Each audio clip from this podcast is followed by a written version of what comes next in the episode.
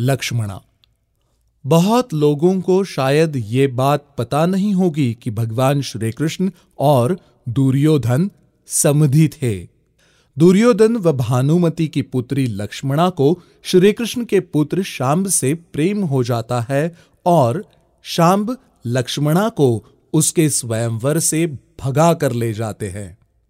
इस बात से क्रोधित दुर्योधन शाम्ब को मारने के लिए सेना भेज देता है।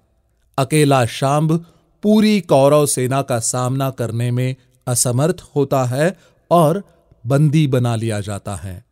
जब ये बात भगवान बलराम को पता चलती है तो वो अपने शिष्य दुर्योधन से शाम्ब को छोड़ देने के लिए कहते हैं। परंतु दुर्योधन उनकी एक नहीं सुनता, इससे क्रोधित होकर हलधर अपने हल से पूरे हस्तिनापुर को खींचकर यमुना में डुबोने लगते हैं। प्रजा में इस स्थिति को लेकर हाहाकार मच जाता है और दुर्योधन को अंत में अपनी जिद छोड़कर लक्ष्मणा और शांब के विवाह को स्वीकृति देनी पड़ती है।